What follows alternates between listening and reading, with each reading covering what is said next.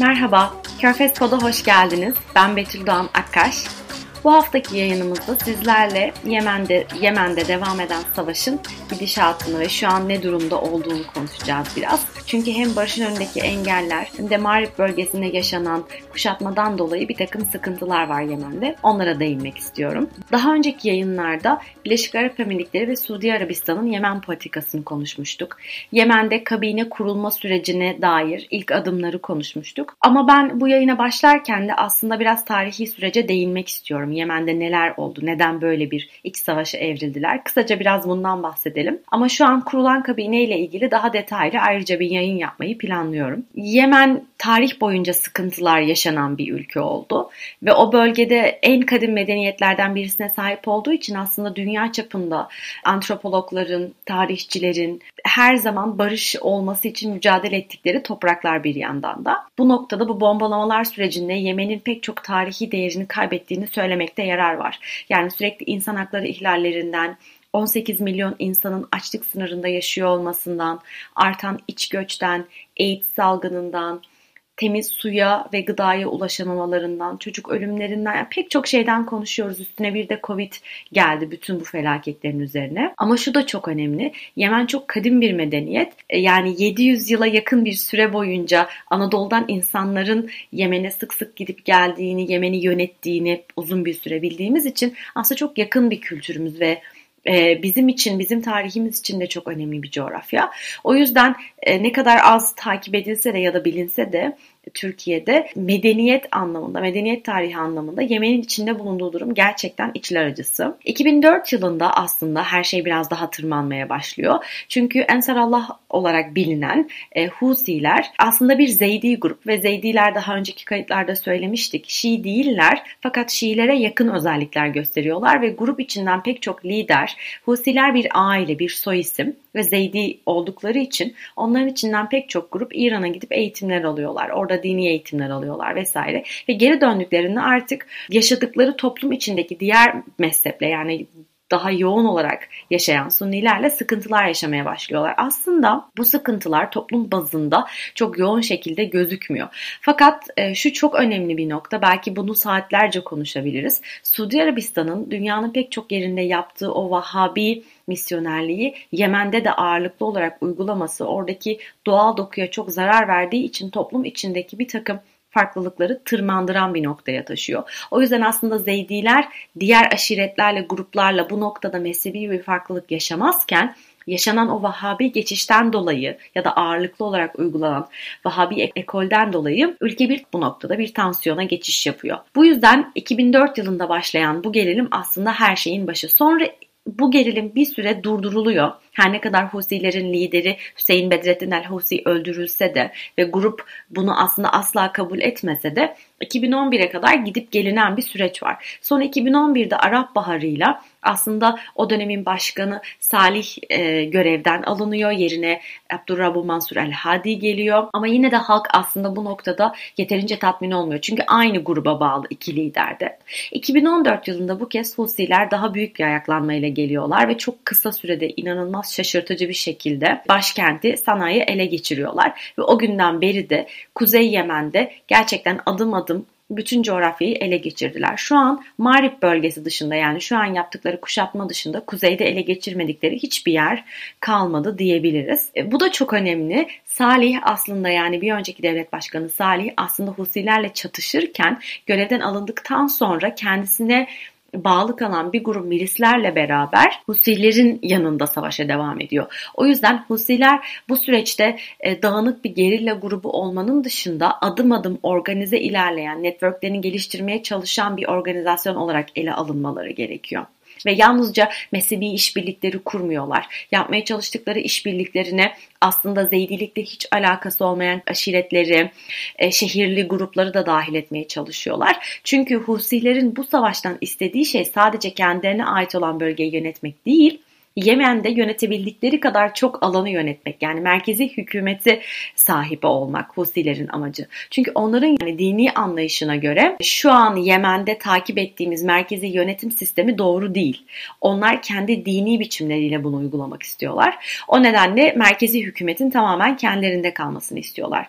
Ve enteresan bir şekilde tabii ki İran'dan aldıkları askeri mühimmatlarla vesaire bu gerilla savaşını ciddi boyutlara taşıdılar ve şu an Marib dışında Kuzey Yemen'deki pek çok bölgeyi ele geçirdiler.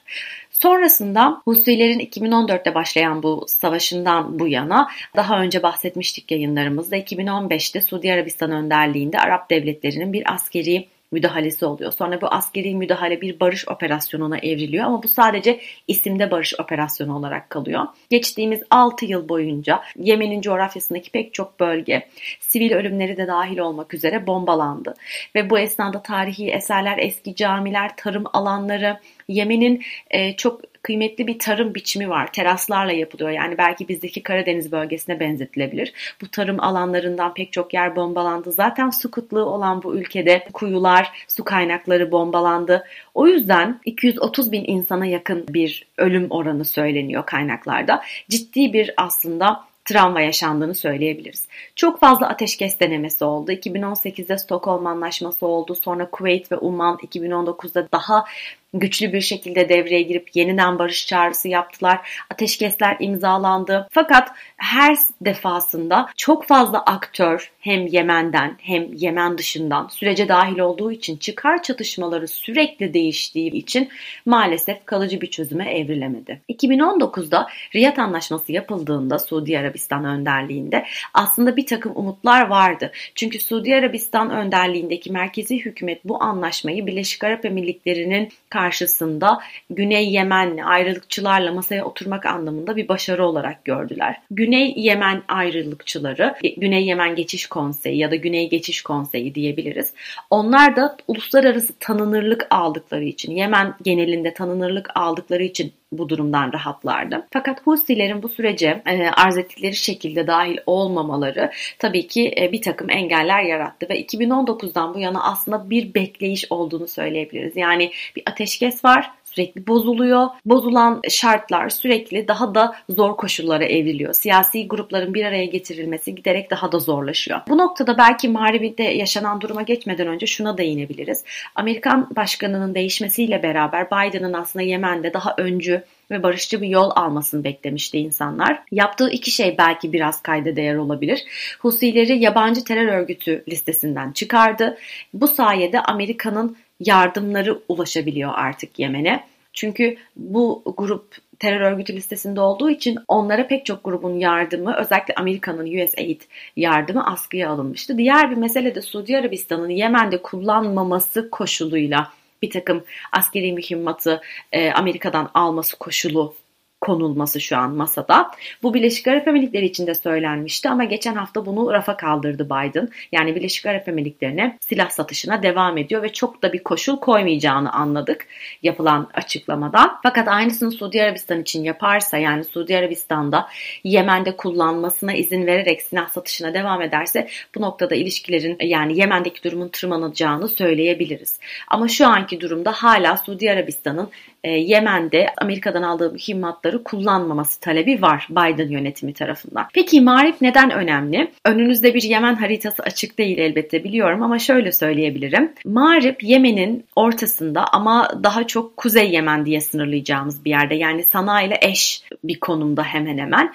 Suudi Arabistan'ın Doğu Yemen'in e, kıyılarına ulaşması için bu bölgenin güvenli olduğundan emin olması gerekiyor. Fakat e, eğer Mağrib'i de e, Husilere kaptırırsa artık bu çok mümkün olmayacak. Çünkü zaten sürekli Suudi Arabistan sınırlarına Husilerin balistik füzeler gönderdiğini biliyoruz. Yani burada sürekli bir bombalama söz konusu Husilerden Suudi Arabistan topraklarına. O yüzden bu kaleyi de kaybetmeleri Suudi Arabistan için stratejik olarak ve güvenlik anlamında ciddi bir problem. Diğer bir mesele Mağrip'te 3 milyona yakın iç göç sonucu gelmiş mülteci var ve bunlar kamplarda kalıyorlar. O yüzden bu mültecilerin durumu ne olacak? Yani Husiler oraya geldiklerinde onları nereye gönderecekler? Çünkü zaten bunlar Husiler yüzünden vatanlarından, topraklarından ayrılmışlardı. Diğer bir mesele Mağrip aslında Yemen'in petrol üretiminin yoğun olarak yapıldığı bir yer. Yani kim Mağrip'teki petrol üretimini elde ederse zaten zor ekonomik koşullara sahip bu devlette önemli bir ayrıcalık kazanacak. O yüzden ekonomik anlamda da e, kıymetli bir yeri var Mağrip'in. Diğer bir mesele de Mağrip'le bir baraj olması. Yani kısıtlı su imkanlarını düşündüğünüzde Yemen'de Mağrip Barajı'nın Husilerin eline geçmesi, e, petrol ve gaz rezervlerinin yanında ekstra bir kaynak hakimiyeti verecek Husilere. Bu anlamda şunu söyleyebiliriz. Güney Geçiş Konseyi için daha önceki yayınlarımızda ağırlıklı olarak bu gruptan bahsetmiştik. Bunlar güneyde hakimiyet kurmak isteyen e, Yemenliler ve zaten öncesinde böyle bir süreç yaşanmıştı Yemen tarihinde. Mağribi de Husiler alırsa Güney Geçiş Konseyi için ya Husilerle işbirliği yapma şartı öne çıkacak ya da Husiler bir sonraki hedef olarak Güney Geçiş Konseyi'nin ağırlıklı olarak yönettiği bölgeleri ele alacaklar. Çünkü Husilerin amacı bütün Yemen'i yönetmek. Sadece güneyi ya da kuzeyi yönetmek değil. Peki Güney Geçiş Konseyi ne istiyor? Yani onlar bu savaşın sonunda ellerinde ne olsun istiyorlar? Uluslararası tanınırlık, bağımsızlık ya da bağımsızlık almazlarsa çünkü bu konuda da değişik beyanlarda bulunuyorlar. Yemen'in ve Yemen Bankası'nın kaynaklarından ve Yemenli olmanın haklarından bir takım ayrıcalıklarla yararlanmak istiyorlar. Çünkü tarih boyunca bu kuzey-güney arasında hep bir sıkıntı oldu zaten. Şu an Güney Geçiş Konseyi'nin Husiler ve merkezi hükümet arasındaki çekişmeye odaklandığını, ve ağırlıklı olarak Mağrip'ten çıkacak sonucu beklediklerini söyleyebiliriz. Burada çok hassas bir denge var. Kim güçlenirse onun tarafına geçebilirler. Ama Husilerle işbirliği yapacaklarına dair çok fazla eğilim gözlemlemiyoruz. Husiler ne istiyorlar? Aslında pek çok bölgeyi yönetmek istediklerini söyledik Yemen'de. Yalnızca kuzey bölgesini yönetmek istemiyorlar. Çünkü kendi inanışlarına göre yaşamak istiyorlar vesaire. O yüzden Suudi Arabistan'a bu noktada bütün balistik füze atışlarıyla gözdağı veriyorlar ve aşiretleri ikna etmeye çalışıyorlar. Çünkü aşiretler onlarla aynı mezhebi kökenden gelmiyorlar ama merkezi hükümetle sıkıntıları olan aşiretler var.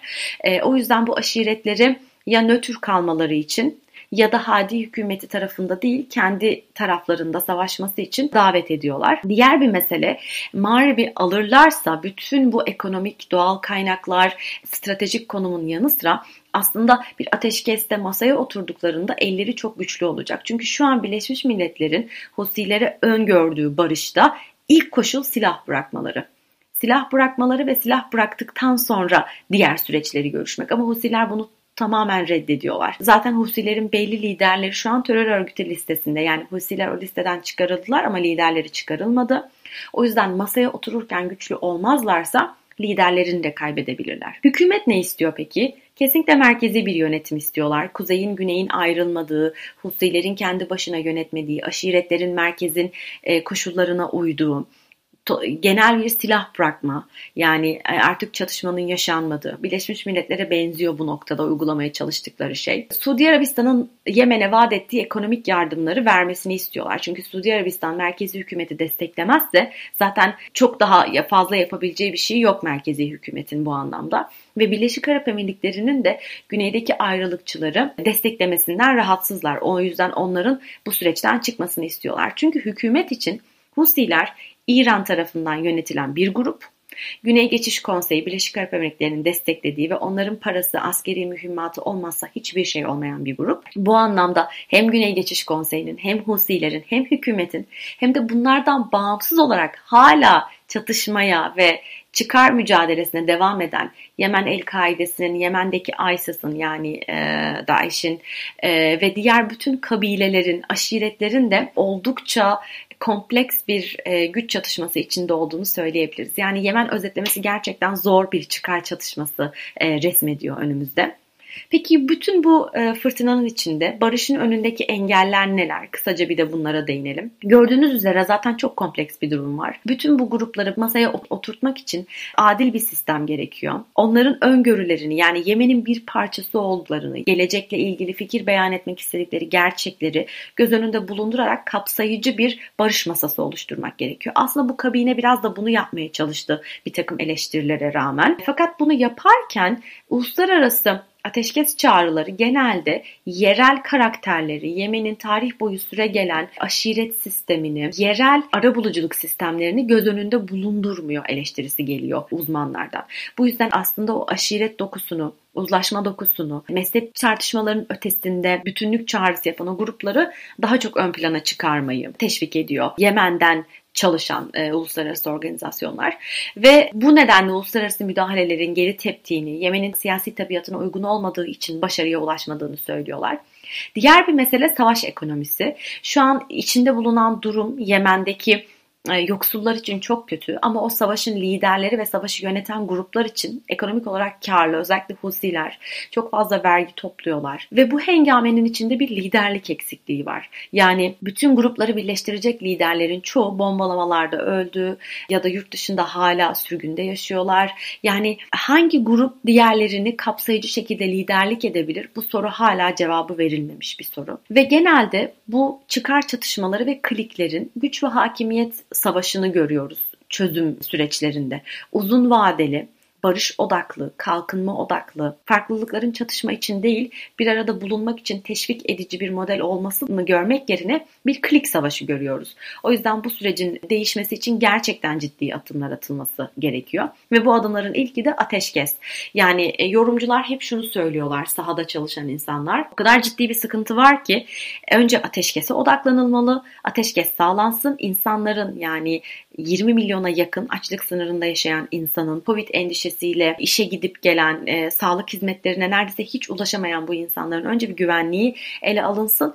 Ondan sonra barış süreci yıllar içinde gelir. Kalıcı bir barış süreci bunu söylüyorlar. Mesela Yemenli aşiret liderleri Ocak 2021'de İstanbul'da toplandılar ve dünya liderleriyle Birleşmiş Milletler'den Avrupa Birliği'nden liderlerle buluştular. Bir sonuç elde edebilmek için. Yemen'in kültürü içindeki rolünü düşündüğümüzde aşiretlerin bu sürece dahil olması çok önemli. O yüzden oldukça kompleks bir süreç var elimizde. Bu nedenle sizi bu noktalarda biraz daha bilgilendirmek istedim. Umarım sizler için keyifli bir kayıt olmuştur. Gelecek hafta görüşmek üzere. Hoşçakalın.